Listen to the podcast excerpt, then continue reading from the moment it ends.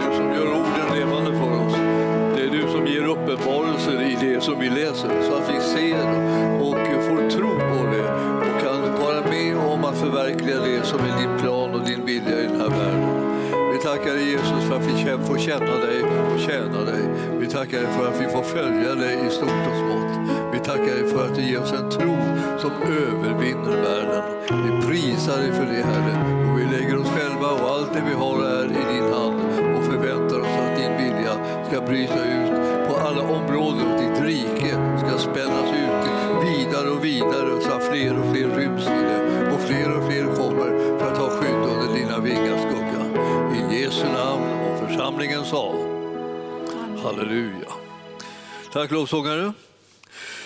Vi eh, ska gå till Jakobs brev idag. Jakobs brev är ju inte alltid så där väldigt vanligt att man predikar över, men eh, det är ett fantastiskt brev. Eh, det är skrivet av Jesu bror. Man tänker ju ibland så här att hade han bröder? Ja, hade han. Alltså, han hade systrar också. Han hade föräldrar. Alltså, han, och helt enkelt, han fanns. Och han finns fortfarande. Och det här är liksom det, ska vara, Jakob, han var en, en eh, inte den här Sebedeus-sonen Jakob, för han hade man dödat ganska tidigt eh, när man fick sin krock med själva samhället och det religiösa systemet. Men, eh, men Jakob, eh, Jesu bror, Eh, han blev så småningom då eh, pastor i församlingen Ar eh, Arken, höll jag på att säga. ja! Nu vet du, det, det, det ligger på tungan. Jag kallar på honom. Eh, eh, I Jerusalemförsamlingen, den första församlingen. Så att eh, när så småningom det liksom blev så här att apostlarna började liksom kliva in i sin tjänst på, på det sättet att de skulle ut och liksom grunda nya församlingar och så, så behövde den tjänsten som var pastortjänsten också komma till och, och det behöver bli synlig. Och då blev det Jakob som blev den, blev den första.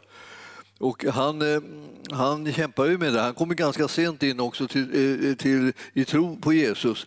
Så att eh, han var mera med och försökte liksom skydda honom så där och, och försöka liksom dämpa honom lite grann så att han inte skulle dra på sig en massa olyckor. Liksom så här. Man ville skydda honom från, från att komma i konflikt med samhället och, och de, de makthavande där. Det ville ju Maria också, så därför så kom de ju liksom för att ta hem honom då för att han inte skulle utsättas för någonting. Eh, eh, men eh, då, när de kom också och skulle hänvisa till att nu kommer dina familjemedlemmar här för att hämta hem dig och ville liksom visa att de hade talan in i hans liv, så avsatte han dem. Vilken fruktansvärd chock alltså. Där står mamma och bröderna utanför, liksom, är liksom det är fullt med folk i huset och de kommer inte ens in. Men de skickar ett bud liksom in för att säga att vi står här ute och väntar på dig, vi vill att du kommer ut och pratar med oss. Och då säger han bara så här, vilka är det där?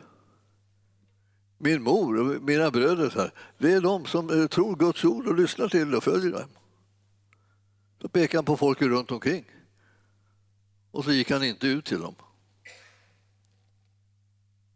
Det kan man säga liksom var nästan som en offentlig liksom avsättning. Väldigt pinsamt, otroligt smärtsamt alltså. Och eh, eh, Maria då som anade och visste lite grann vem han var men som ändå ville alltså, skydda honom för mycket. Eh, liksom, hon, hon fick ju en väldig smärta av det där. Men hon, hon gav sig ju inte. Hon var ju med hela tiden. Hon var ända framme, hon var med vid korset. Hon var med liksom, eh, vid begravningen av honom. Och så. Hon, var, hon var alltså närvarande hela vägen där. Men hon hade, hon hade fått stöta på, liksom, krockat med det, att eh, han hade en kallelse och ett uppdrag. Och hon kunde inte liksom peta på det ett ögonblick och så att han skulle gå till annat håll för att behaga dem. Det här händer människor liksom lite grann eh, då och då. Att när man har en viss kallelse och ett visst uppdrag så, så får man en krock ibland. Därför att eh, eh man, man, eh, man krockar med människor eh, och deras åsikter och deras tankar men man krockar också med andras kallelser och uppdrag så att man liksom inte förstår liksom riktigt vad det är som händer en. Man tycker jag har en kallelse från Gud, varför hoppar inte alla upp liksom och bara jublar liksom och, och, och låter mig göra vad jag vill? Ja, det, det, får man ju inte. Utan man får göra vad Herren vill och man måste lyssna liksom hur det här ska gå till. För att annars så kommer man liksom bara in i massa konflikter som inte går att lösa och man kanske inte kommer någonsin riktigt in i det som är ens egen kallelse. Om man tar det här på fel sätt. Vad är rätt och vad är fel? Ja, det vet ju bara Herren. Så att jag menar, det var ju så här att man kan inte tycka, var det rätt eller fel att säga nej till, till Maria och bröderna? Ja, vi, vi kan väl tycka så här lite all, så här på avstånd då, när det inte gäller oss att det var ju rätt. Så ska han säga. Så Ja, vad säger han när, när du kommer där och vill manipulera liksom honom in i olika saker som du har hittat på? Eh, eh är, är det rätt eller fel att han, att han säger tvärstopp då, liksom, och säger att det här blir inte frågan om? Jag kommer inte gå med det på den vägen. Ja, ni vet att det, när det, ju närmare det kommer en, desto känsligare blir det. Nu ska vi, nu ska vi tala lite grann om sådana här saker för, eh, i Jakobs brev. Där, där, där tar, tar, man upp de här sakerna. Alltså att det här att det, liksom, det, det är inte så enkelt, det blir inte så lätt alltid. Eh, allting rättar sig inte efter vad man själv vill, eh, vad man själv tycker att man har sett. Allting är liksom inte precis eh, bara för att man tycker att jag, och jag hörde Gud säga det och det. Så här. Det är inte säkert att någon annan riktigt är överens med en eller tycker att man hörde Gud. Det kan hända att någon annan säger att det där var ju inte Gud. Och då, då kan det klart ni kan komma in i, i liksom sandlådenivån och säga det var det visst, det var det inte alls, det var det visst. Så där kan man hålla på så här och tjafsa liksom om det. Men det är det att om man kliver in i det, precis som det här som Torbjörn snuddar lite vid, om man kliver in i liksom den gärning som man har blivit kallad i så får man se om den bär. Och bär den så, så är det så att då, då är det Herren som är liksom garanten för hur det här kommer, liksom, vad det här kommer ta vägen. Och din uppgift är att vara trogen honom i det här. Och inte bara tänka så här, alla andra ska fixa det åt mig. Alla andra ska stödja mig, alla andra ska hjälpa mig, alla andra ska bli förebedjare för mig, alla andra ska ställa upp, ställa upp, ställa upp, ställa upp, ställa upp, för att jag ska kunna få göra det som jag tror är Guds vilja. Men ni förstår att det här så det, man kommer in i en övernaturlig sfär när man kopplar ihop med den levande guden. Det liksom händer saker och ting som, som man kan tänka sig, ja, vem, skulle jag, vem skulle jag be om hjälp för att eh, han ska göra de, de saker som övergår allt förstånd? Liksom? Vem ska jag då be om hjälp? Jag kan inte riktigt hitta hitta eh, liksom, den personen.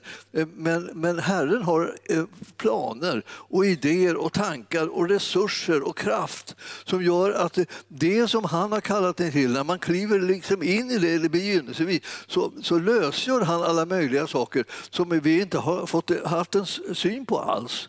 De dyker så att säga upp. Och det händer. Alltså allt ifrån det liksom alltså, att det händer sådana där saker som, man, som är stora för en därför att man är så otroligt barskrapad som 50 kronor. Jag menar 50 kronor betyder jättemycket för den som inte har ett, ett, ett ruttet lingon om vi säger så. Men, för, men, men, men, om man är i en annan situation så är ju liksom 50 kronor ingenting. Och vad ska jag göra med 50 kronor? Vad när jag behöver 500 000? Eller 5 miljoner eller vad du vill. Vad gör man då med 50 kronor? Ja, man sår dem. Det är ju så det går. Sådd och skörd. Man brukar säga det, om, om det som du har i handen inte täcker det som är ditt behov, då är det, då är det sädeskorn. Då sår man det. Det kan man göra också. Man kan ju försöka leva på det här också. Då, så att säga, leva lite, det, det beror ju lite grann på hur, hur, man känner det här. Men sådd och skörd är ett fantastiskt sätt att förmera och öka resurserna i Guds rike så att man får de, ihop de medlen som behövs för att vi ska kunna göra det som Herren vill. I Jakobs brev, nu då, om det går dit, eh, och eh, han Hans eh, brev innehåller ju många saker, men här står det Räkna det som den största glädje, mina bröder, när ni råkar ut för alla slags prövningar. Tänkte att jag skulle prata lite om det.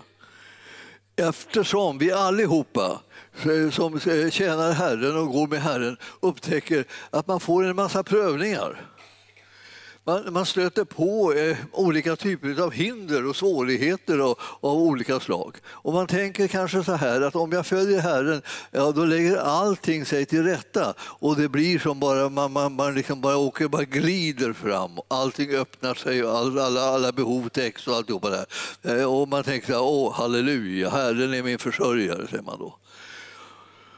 Och så håller man på att säga det och så här. Och man ser inte det någonstans att han är en försörjare och man tänker så här, hur länge ska jag hålla på med det här?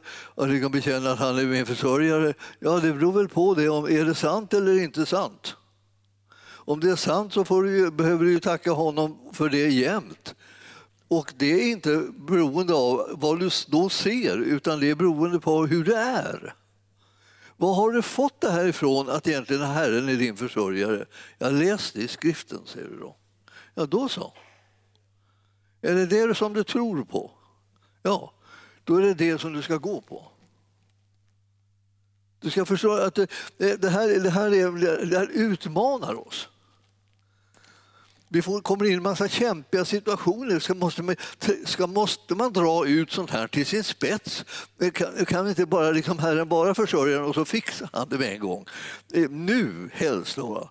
Ja, Okej, okay. om det inte är nu, så åtminstone under veckan som kommer så, så ordnar du det. Ja, så det, eh, Herren är din försörjare även om, den om du inte liksom ser skymten av den här försörjningen.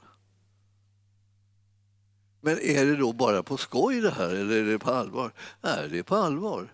Men det, det finns en prövning. Det finns en prövning. Nästan alla har eh, hittat, stött på den och tänkt så här, fy vad jobbigt alltså. Det kanske inte, han kanske inte menar det här. Han kanske menar eh, att jag måste göra något visst och så jag måste klara vissa saker, jag måste vara på ett visst sätt eller så här. Han kanske inte, han kanske inte vill försörja just mig. Han kanske tycker att jag ska försörja mig själv och sen så, eh, så, så eh, kommer han då och välsigna den försörjningen lite grann. Så. Ja, det, det finns alla möjliga sätt och alla möjliga vägar som Herren kan tänkas ta med dig men vilka vägar han tar med dig, det måste du få klart för dig tillsammans med honom. Alltså det är ingen som ingen fixar Gud åt dig. Ingen liksom styr honom eller liksom ställer in honom så att han precis passar dig och så skickar man iväg Gud till dig och så eh, passar han precis det som är ditt behov och din, din situation. Utan här, det här är jobbigt tills man lär känna vem man är. Och man kunde säga liksom, det är jobbigt även då, när man, när man vet vem man är. Alltså, kan, kan säga, det här är Jakob, det här är Jesu bror alltså. Som har fått klart för sig vissa saker när det gäller det här med kristendomen. Räkna det som största glädje, mina bröder, när ni råkar ut för alla slags prövningar. Det är hans råd. Räkna det som en stor glädje att bli prövad. Vet ni vad prövningen inte innehåller? Den innehåller inte som mål att du ska misslyckas, att du ska falla för frestelser, att du ska liksom inte klara upp situationen. Utan prövningen är någonting som prövar dig när du är på väg att nå målet. Kommer prövningen från Gud så har den alltid som liksom mål att du ska klara av det. Att du ska klara upp det, att det ska gå vägen. Men det, du, du måste ta det liksom ibland genom så här nålsögon. där det liksom kostar dig någonting. Alltså, du måste släppa vissa saker för att du ska kunna komma in i det som är Herrens vilja och Herrens plan. Och du får inte välja själv vad det är det ska kosta dig. Men du måste alltid säga ja eller nej så att säga, till det som är Herrens vägledning på det här området. Han eh, prövar dig om du har kommit till den mognaden att du kan säga ja till rätt saker och nej till rätt saker. Han kommer att göra det här. Alltså, det här är ju nu, för nu, nu pratar jag med dig om sånt där som du visst får erfarenhet av mycket men som du helst inte pratar om. Därför att det, det är inte lite är snyggt och glamoröst här. Att man liksom kämpar med liksom, att, att försöka klara upp det här och eh, att det som Herren utlovar och säger att det verkligen ska bli verklighet i ens eget liv. Eh, alltså, eh, så här står det i nästa vers. Ni vet ju att när er tro sätts på prov så gör prövningen er uthålliga. Det är liksom någonting som du får på köpet här nu. Det här är en styrka som kommer dig till del. Det här är liksom inte liksom någonting som maler ner dig och gör dig liksom förtvivlad och uppgiven utan det här är någonting som kommer att göra dig stark. Alltså prövningen den kommer att leda till att du får uthållighet. Vad ska du ha uthållighet till? Det, det vet du ganska snart. För ibland så är det som att det är uthållighet som det gäller. Det är alltså, du måste hålla fast i tron på det som Gud har talat och lovat dig och inte släppa taget. Ah, inte ge dig. Så kan man ska säga, aldrig ge dig. Jag har redan bestämt dig för att du kommer aldrig att ge dig. Alltså. Om, du, om du, du har den här inställningen, då vet du hur det här kommer att gå. Det är precis samma sak som när, du, när du, i Jakobs brev så står det om, om, om, om djävulen, då, så när han kommer och verkar, så ska du stå honom emot fast i tron. Då måste han fly ifrån dig. När tänker han fly? Förr eller senare. Alltså, det blir så här, ja, men jag, jag, vill ha lite information. Jag vill veta hur länge jag ska liksom stå ut med att hålla på och stå emot honom. Så där. Ja, du ska alltid stå emot honom, hela vägen och jämt. Och när, ju mer du håller på med det här, desto mer får du liksom en, en utrustning av uthållighet i ditt liv. Du blir så att säga en orubblig person. Det, liksom, det, det blir en mardröm för djävulen. Han tänkte att milde tid måste den här människan finnas här och vara verksam. Det här, jag, står inte, jag står inte ut. Ska han inte ge sig någon gång? Man, han försöker undergräva det på alla plan. Men du står honom emot och du är uthållig i det och det ger dig inte. Och då, då känner han så här, jag känner att hela tiden att det är som det trycker på honom. Så han måste iväg bara. Ja, därför att den här uthålligheten i tro, det, den är någonting som tvingar fienden till att fly ditt, ditt område. Och, och, när du börjar märka sen att oh, oh, whoops, så var, var det han iväg bara. Därför han, han orkar inte hålla sig kvar längre. Då, du, då sitter du inne med en, en, kunskap, och en erfarenhet och en information som kommer göra dig till övervinnare gång på gång på gång. Alltså. Du glömmer inte att han inte har en chans mot dig om du visar prov på uthållighet i tron. Så kommer han inte att kunna klara att stanna kvar och stå dig emot utan han kommer fly fältet. Den kunskapen kommer att göra dig till en som vinner seger i olika livssituationer. Och det är den kunskapen som vi behöver mycket av i Guds församling. Så att vi inte låter skrämma oss utan liksom står emot fienden så att han flyr ifrån oss utan att ha något val. Det här är, det här är, det här är liksom något nyttig att säga, kunskap och erfarenhet. Saknar man den här erfarenheten blir man rädd för allting. Och, och man springer ifrån fältet innan ens man har fått en chans att vinna eh, striden Just därför att man inte har brytt sig om att odla det här som, som Herren har talat om. Att när det prövningen kommer så uh, tänker du odla uthållighet i tron. Uthållighet. Vi ska vara det envisaste folk som finns. inte, vi, vi diskuterar inte att flytta på oss eller rubba oss någonstans. Det blir ingenting av det. Och det här är sånt där som man tänker så här, vad, vad, är det, vad har han fått det här ifrån?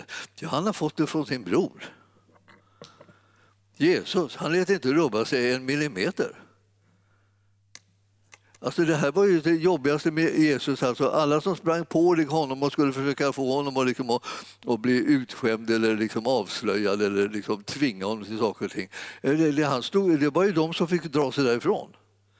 Det står, det står ibland så här, de drog sig undan till läglig tid. Det vill säga de, de drog sig undan så att de skulle komma tillbaka när de eh, hade en bättre läge. Då de skulle kunna klara att bemästra Jesus bättre. Tvinga honom till saker och ting, stoppa honom, hejda honom, driva ut honom. så här. Men ni vet att när han var i den här synagogan så, och hade botat en man där och så, de blev så väldigt upprörda så de skulle driva honom ut för branten där eh, i Galileen. Då, då, då gick Jesus eh, drivas då där och de gick en stor hel skock med folk och bara skrek och, och liksom hatade liksom, och nu skulle de driva ut den här, eh, den här fruktansvärda människan. Och när han kom fram till branten liksom vid stupet där så, så, så tröttnade han på den här leken. Och då vände han på sig bara så gick han rakt genom hopen och där stod de. Och de hade plötsligt fick de en insikt. Jag har ingen makt att styra honom. Jag har ingen makt att styra honom. Vem tror ni har blivit fått den här kraften och makten delegerad till sig om inte just de som tillhör honom, som lever med honom, som har honom boende i sig och som själva bor i honom. Alltså där finns auktoriteten i namnet Jesus att liksom gå vår väg som vi har fått från Gud, rakt igenom hopen och omständigheterna. Och, och det här, alla de här andra, hur många de än är, kan inte hindra det. Jag vill att du ska tänka på dig själv på ett lite annorlunda sätt än att du tänker att man blir överkörd, man blir hindrad, man blir hejdad, de stoppar en de, och det ena efter det andra händer och allting blir, blir värre och det, man blir undergrävd och man blir försvagad och man, man känner sig hopplös och man känner sig dum och man känner sig allt möjligt så här. Glöm det! Du ska känna dig som Jesus.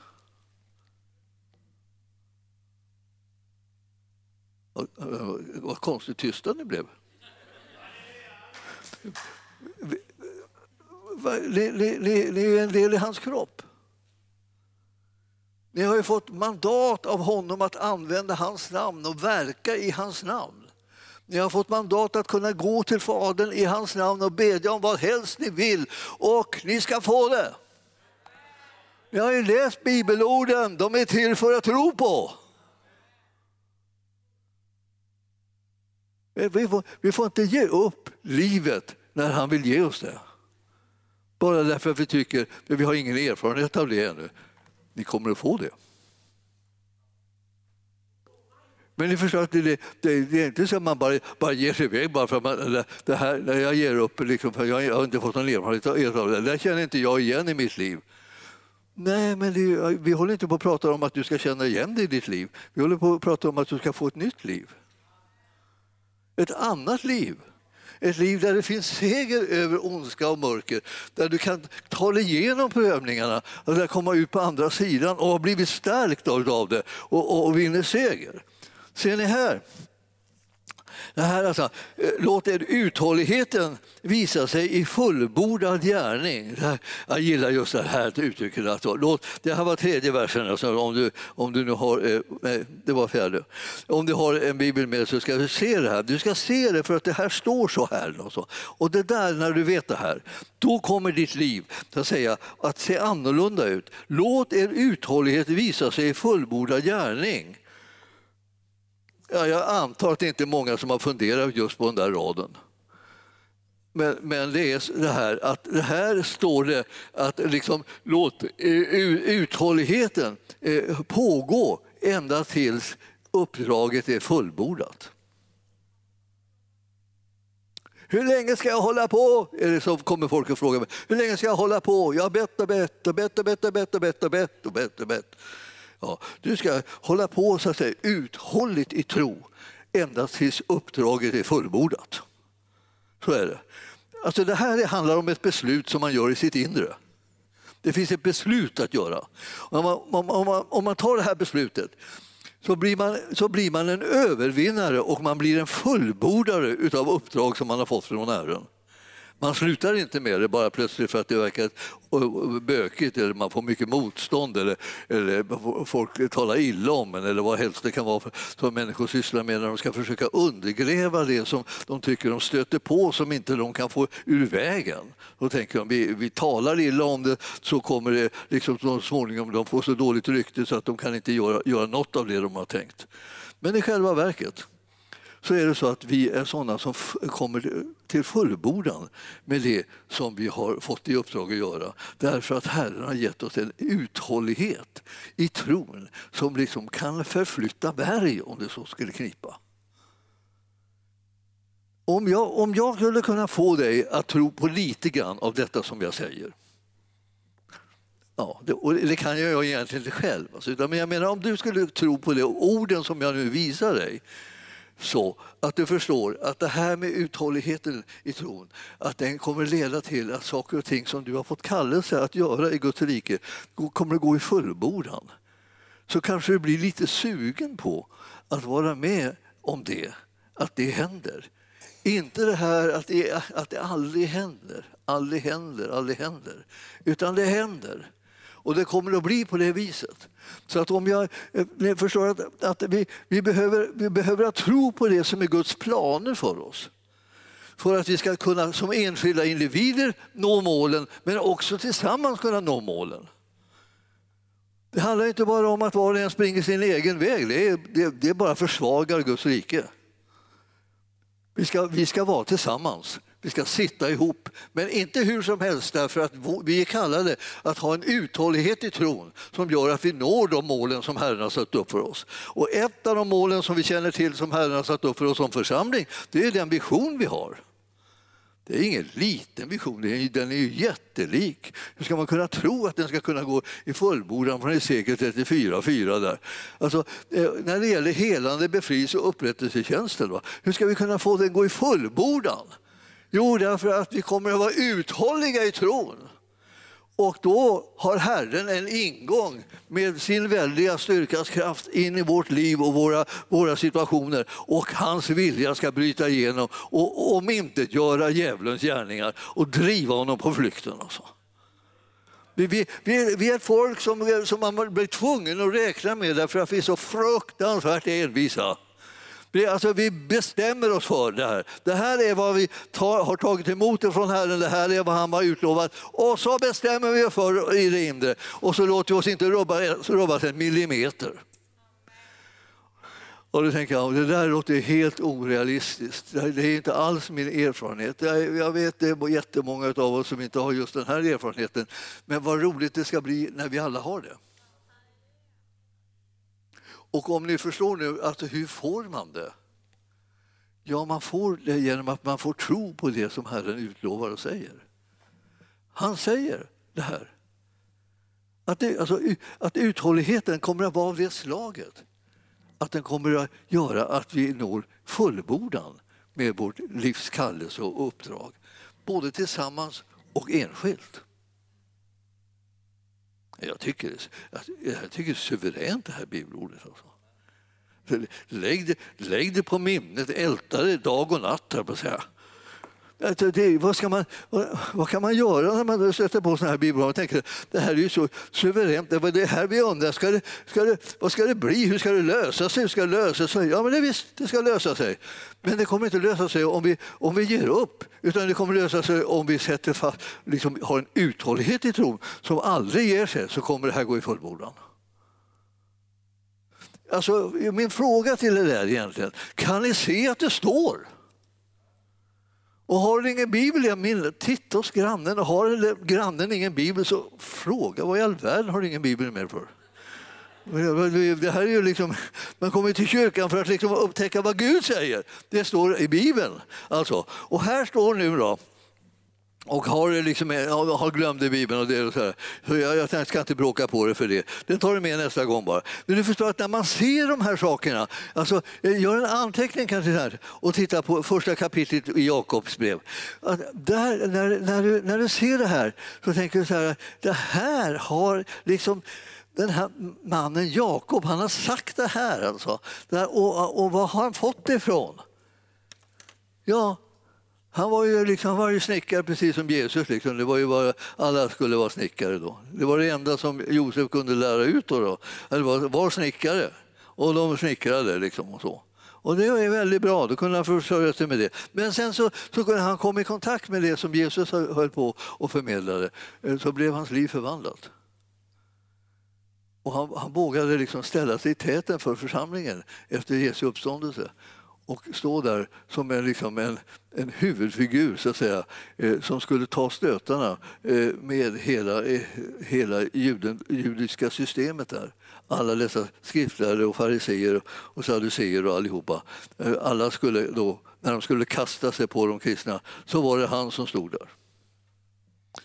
Och då var det så att uthålligheten skulle visa sig fullbordad i, i, i fullbordad gärning. Så att ni är fullkomliga och hela och utan brist i något stycke. Alltså, det här är hans tal om dig och mig.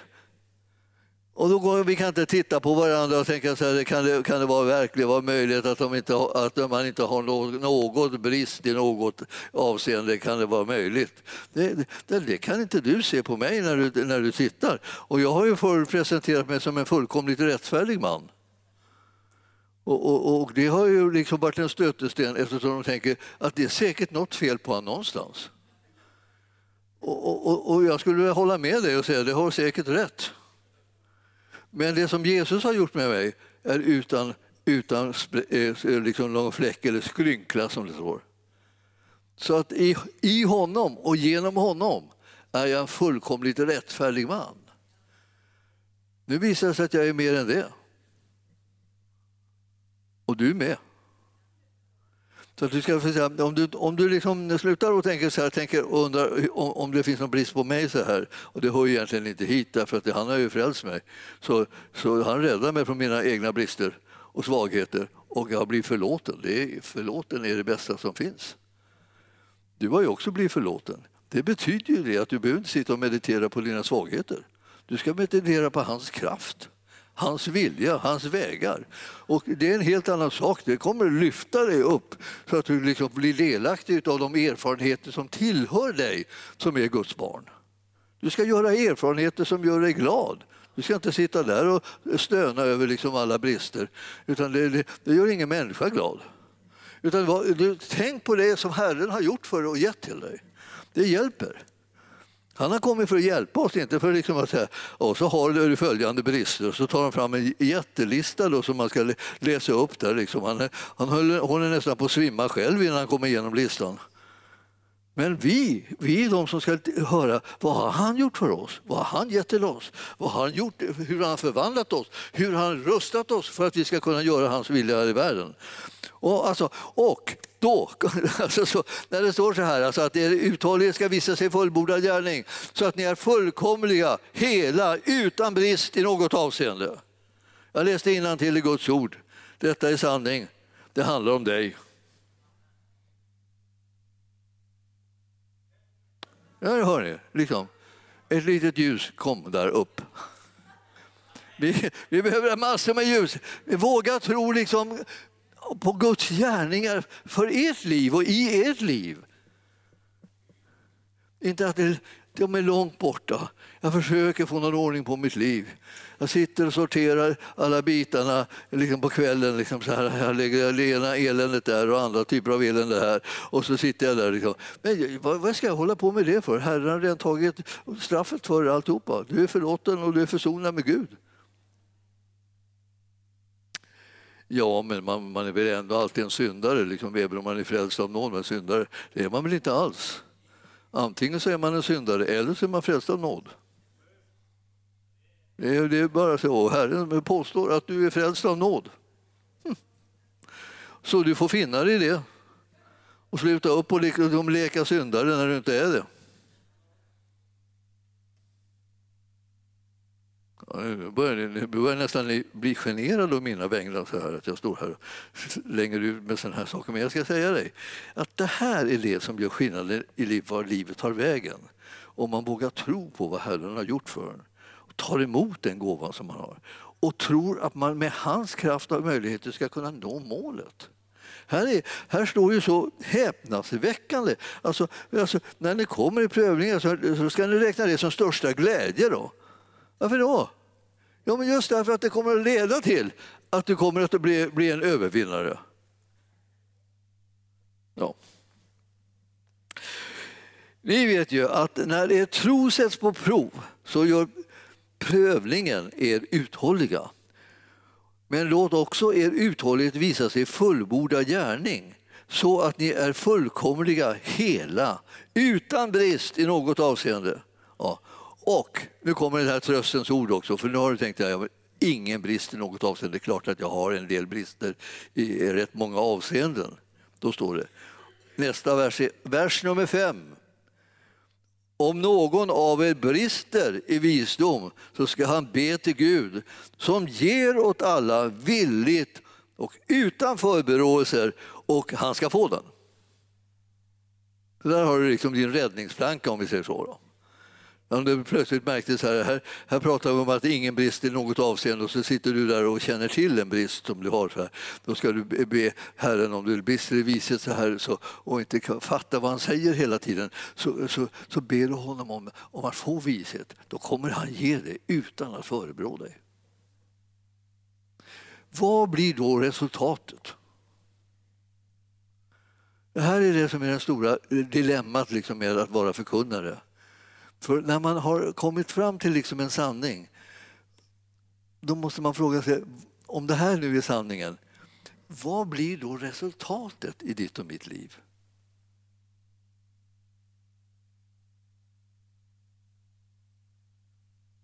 Ja, alltså, ni förstår att det här är så, det här är så eh, vad ska jag säga, lite, lite svagt deprimerande.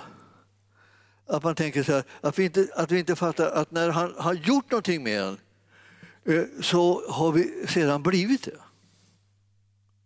Det här var det som jag tänkte. När jag, när jag, var, när jag var ung präst då hade jag en, en, en kyrkoherde som han var, han var ganska duktig så där på att eh, sätta ihop predikningar. Han satt liksom och, och snickrade ihop dem. Liksom så där. Och så då och då så när han tyckte att jag borde få lite liksom andra typer av eh, infallsvinklar så kom han och gav mig sådana utkast till predikningar. Då. Och när jag tittar på de predikningarna så kom de aldrig någonstans. Alltså det var ju liksom ett prat så att säga om någonting men som aldrig blev någonting. Alltså uthålligheten slutade aldrig i fullbordad gärning. Utan uthålligheten bara, bara liksom var för sig och var ett värde för sig. Men man blev aldrig, det blev aldrig fullbordat. Gärningen blev aldrig fullbordad. Om jag genom tron har blivit rättfärdig så var jag samtidigt syndare. Jag kunde inte säga liksom att, jag, att jag var rättfärdig utan att säga att jag var syndare. Då var det högmod. Och jag skulle inte, skulle inte vara högmodig utan jag skulle vara ödmjuk så därför säger jag bara jag är bara en stackars syndare Frälst av nåd, rättfärdiggjord genom tron. Är jag en syndare? Det är en syndare jag är. Man kommer aldrig någonstans. För Herren säger liksom att sen så finns det rättfärdiga människor. Var kommer de ifrån? Och jag trodde, när jag läste om det här, det var ju sån här typisk liksom uppenbarelse. Att jag, eh, alltså mycket, jag läste i Jakobs brev. Mycket förmår en rättfärdig mans bön, stod det. Och så tänkte jag, det finns ju inga rättfärdiga. Alla är ju syndare. Så det är liksom bortkastat att be eftersom det inte finns några rättfärdiga. Om, de inte, om man inte blir rättfärdig när han rättfärdiggör den så är det väl ingen idé. Om man då fortfarande är en syndare, vad är det då för vits med hela saken? Ja, ja.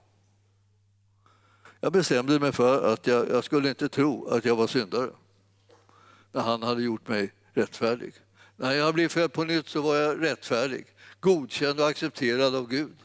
Det försöker jag sprida till alla som jag kommer i kontakt med. Nu är jag i kontakt med er. Ni är genom tron på Jesus inte längre syndare utan försonade med Gud och rättfärdiggjorda, godkända och accepterade av Gud, älskade. Ni kan vara helt trygga. Hans, hans frälsning räcker och hjälper. Så då när vi står där då rättfärdiggjorda liksom och godkända av Gud och så och har blivit eh, försonade med honom och all, all synd är förlåten och, och vi har blivit födda på nytt. Och vi, det, kan, alltså det kan ju som inte bli riktigt bättre. Det, ja, det enda som skulle kunna bli bättre att vi är så uthålliga i tron på det här så att vi når fram till fullbordan med det som är vårt uppdrag. Vi behöver veta att vi har ett gemensamt uppdrag. Vi behöver veta att vi ska sätta till vår skuldra och vi ska gå ihop för att göra det. Vi behöver veta att Herren har en bestämd användning av oss var och en. Så att när vi kommer in i det gemensamma uppdraget så kommer vi på den rätta platsen för att stärka uppbyggnaden av Kristi kropp. Alltså. Det här, det här vill Herren att du ska veta. Han vill att du ska känna till det så att du liksom kommer in i det som är det, det livet som han har planerat för dig och för mig. Ja, han vill att du ska känna till det så att du talar om att du vet om det här så att du tröstar mig. Så att du tröstar de andra. Att du vet var du hör hemma och var du ska vara för, på för plats och, så där, och hur du ska koppla ihop med oss andra. Vi tröstar varandra och vi fullbordar loppet. Det här är, det här är sånt där som är, är, är en kallelse som vi har, att trösta Guds folk. Ni vet, det är det är ju, vi har ju det som en bön, trösta, trösta Guds folk. Alltså. Det, det, här, det, det, här är ju liksom som att Guds, Guds uppgift är att trösta Guds folk. Men jag, jag måste säga, du måste förstå hur, hur olika saker går till. Han använder oss för att trösta varandra. Genom vår trohet och genom vår överlåtelse till det som är hans kallelse på oss gemensamt. Det är, då blir vi tröstade. Om vi inte tröstar varandra då når Gud inte fram med den tröst som han vill ge oss. Men när vi tröstar varandra så, så når han oss var och en och vi blir tröstade av den trohet och överlåtelse som vi ser hos var och en. Och när vi låter de andra veta det, att du behöver inte vara orolig, jag, jag, jag, kommer, jag, kommer, jag kommer att vara på min plats, jag kommer att stå fast, jag kommer att hålla vad jag har lovat, jag kommer att genomföra det som Gud har kallat mig till, jag kommer att stå tillsammans med dig och vi ska övervinna och vi ska driva fienden på flykten. Då, när, när, när, vi, andra hör att du säger sådär, då kommer vi kunna andas ut och tänka, åh, vad skönt. Då så. Vi är enade, vi är ett. Vi kommer att göra mos av djävulen och alla hans gärningar. Det här, och det här behöver vi unna varandra att veta. Alltså, det är precis nästan så här som man, man känner ibland så här, va, va, eh, någon, någon, kristen liksom, eh, eh, har, har, har gått hem till Herren. Då. Och hela familjen går omkring och undrar, var den här personen frälst? Och de säger, ja vi vet inte, han sa aldrig någonting. Och vi såg inte liksom var, liksom hur det var med honom. Om han, vi vet inte hur det var om han gick i gudstjänsten eller, så, eller om han bad eller om han läste sin bibel. Vi vet inte riktigt. Men, men vi vet inte. Det, det var, har du hört något? Har du sett något? Har, har du märkt någonting? frågar man liksom olika personer. Och sen till slut när, när det, när det är liksom jordfästning så kommer de och frågar pastorn så här, du, vet du det liksom om, var han frälst? Vad, vad är det som den här personen har sått för någonting? Den har sått oro bland människorna därför att den inte kunde tala om på vilken väg den var. Vem de tillhörde. Eller visa att de kopplade ihop med de övriga troende och gick med dem på vägen till eh, himmelriket. Vi behöver göra det här för varandras skull och inte bara lämna liksom en slags stor tom orosmoln bakom oss när vi lämnar. Vi kommer till himlen och vi tycker att de kan få veta det när de själva kommer dit. Ja, alltså det är ju en aning liksom eh, eh, råbarkat om vi säger så där, att hålla på och eh, prata på det sättet. Vi ska göra det känt på vem vi tror. Och vi ska göra det för syskonen och vi ska visa att vi står tillsammans med dem. Det är då, då vi liksom kan känna en speciell trygghet och känner oss tröstade av Gud att han, att han låter syskonen stå runt omkring oss och, och, och, och så att säga, koppla ihop arm, arm, arm vid arm och, och eh, genomföra det som är Herrens vilja. Vilka möjligheter vi har att vara till välsignelse bara därför att vi ger oss till känna. Och där vi säger eh, jag kommer också vara med, jag kommer också stå med, jag kommer, bara, jag kommer inte lämna, lämna er andra utan jag kommer koppla ihop er. För, för det är det som Herren har kallat oss till, att utgöra hans kropp och vara hans lemmar. Det här eh, som Jakob håller på med nu, han, han, talar ju som en, han talar ju som en pastor kan vi säga. Han, han, han försöker uppmuntra församlingen. Säger, alltså, ni förstår, alltså, eh, det här går inte att göra liksom för en, en person själv bara. Det här går inte om inte vi allihopa liksom säger att vi, vi går tillsammans, vi gör det ihop. Men gör vi det, då kommer vi att kunna bli övervinnarna. Och det här som, som står här nu då, Eh, för det här, om vi nu brister i visdom så ska han, han, så ska han be till Gud. Alltså, du och jag vi ber till Gud om vi brister i visdom. Och så ger han åt alla villigt och utan förberådelse. Och, eh, eh, och vi kommer att få det.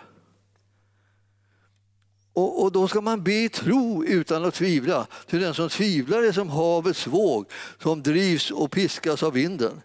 En sån människa kan inte tänka att hon ska få något av Herren. Det här är liksom en, liksom en liten påminnelse om hur ska vi kunna få en stabilitet i det här? Hur ska vår tro kunna liksom hålla, hålla måttet när det gäller att ta emot ifrån Herren? Jo, genom att vi lyssnar till Guds ordet så kommer tron att väckas och väckas stark. Och då vet vi att vi har det som han har lovat oss och vi tar emot det med frimodighet och vi vet att himlen är vår arvedel och vi har inte någon som helst liksom, oro kring hur ska det här sluta. Vi vet hur det slutar, vi har läst boken. Vi har sett det här, vi har förstått liksom vad han menar och vi har sett vad han har gjort för oss. Så vi, vi, vi är inte okunniga om den här väldiga eh, eh kärleken och friden och nåden som vi har fått ifrån Jesus. Eh, då ska jag...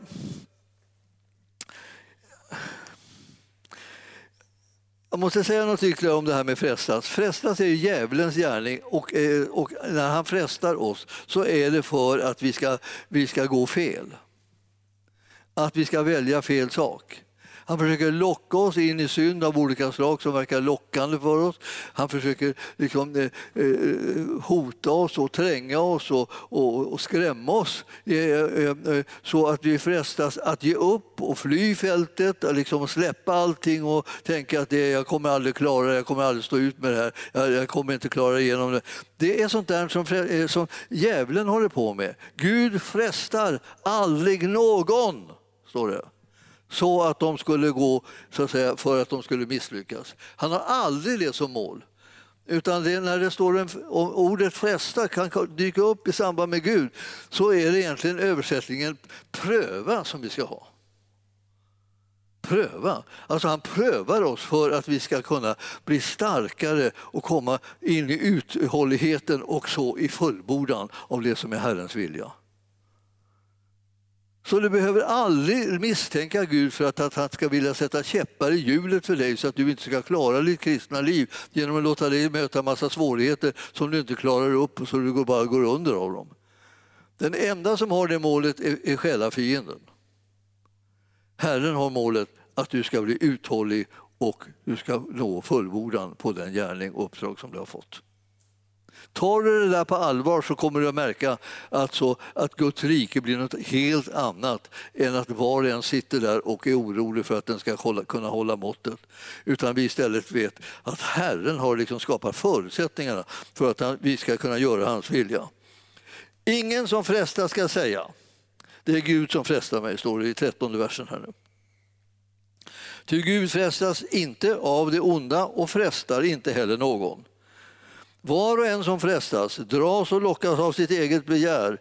Så, när så begäret blir havande så föder hon synd och när synden blir fullmogen så föder den död.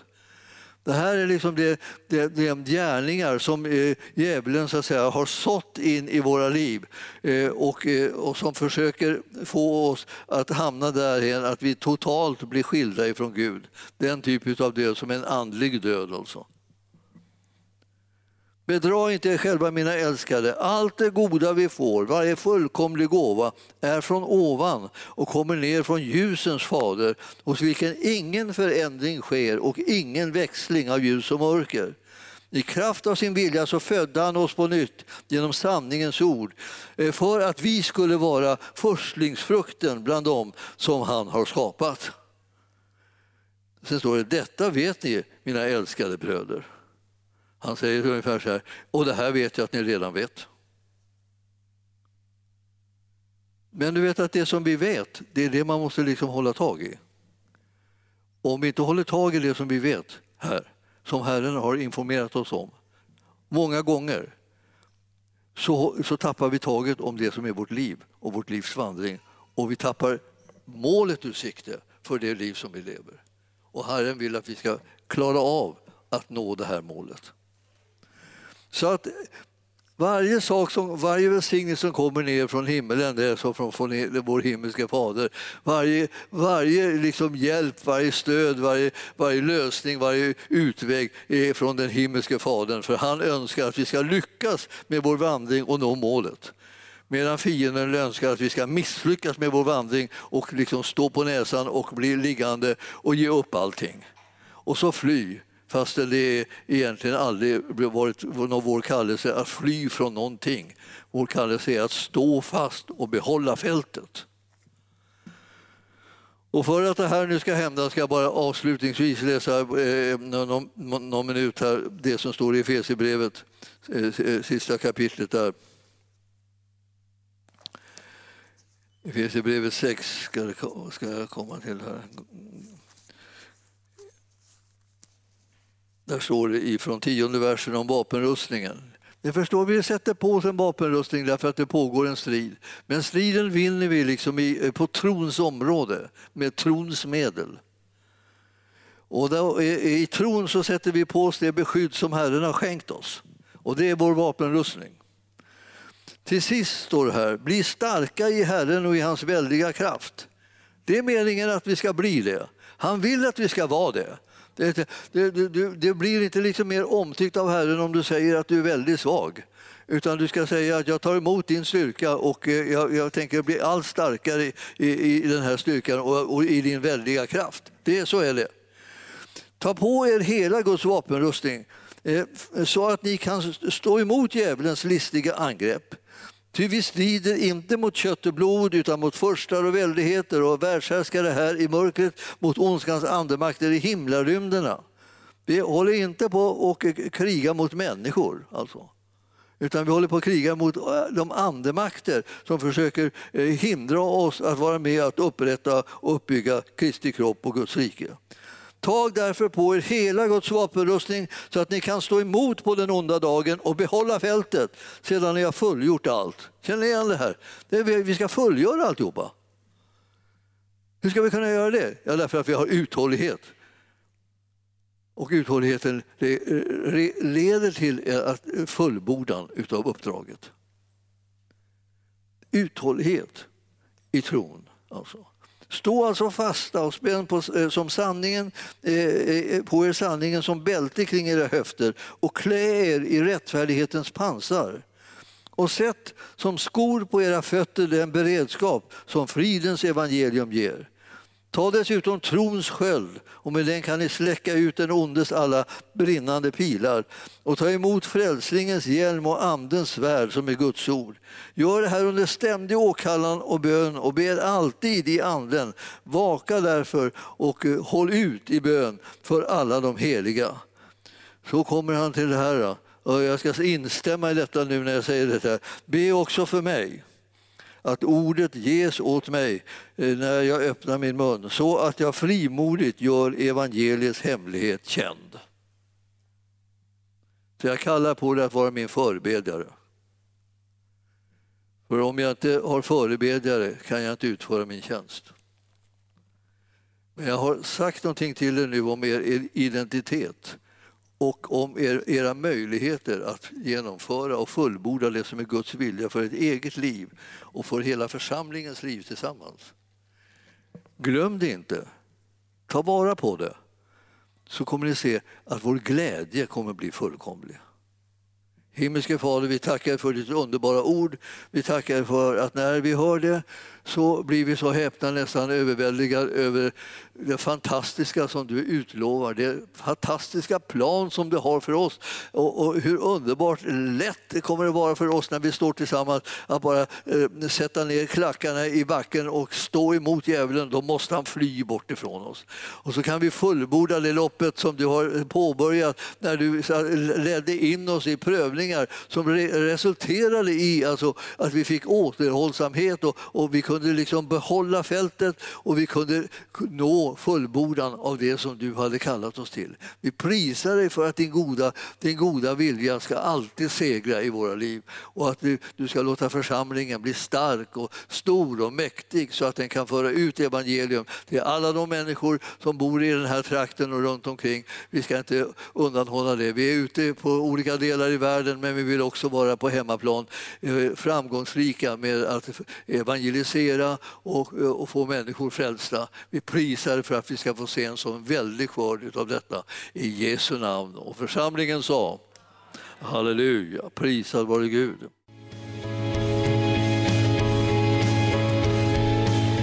Tack för att du har lyssnat.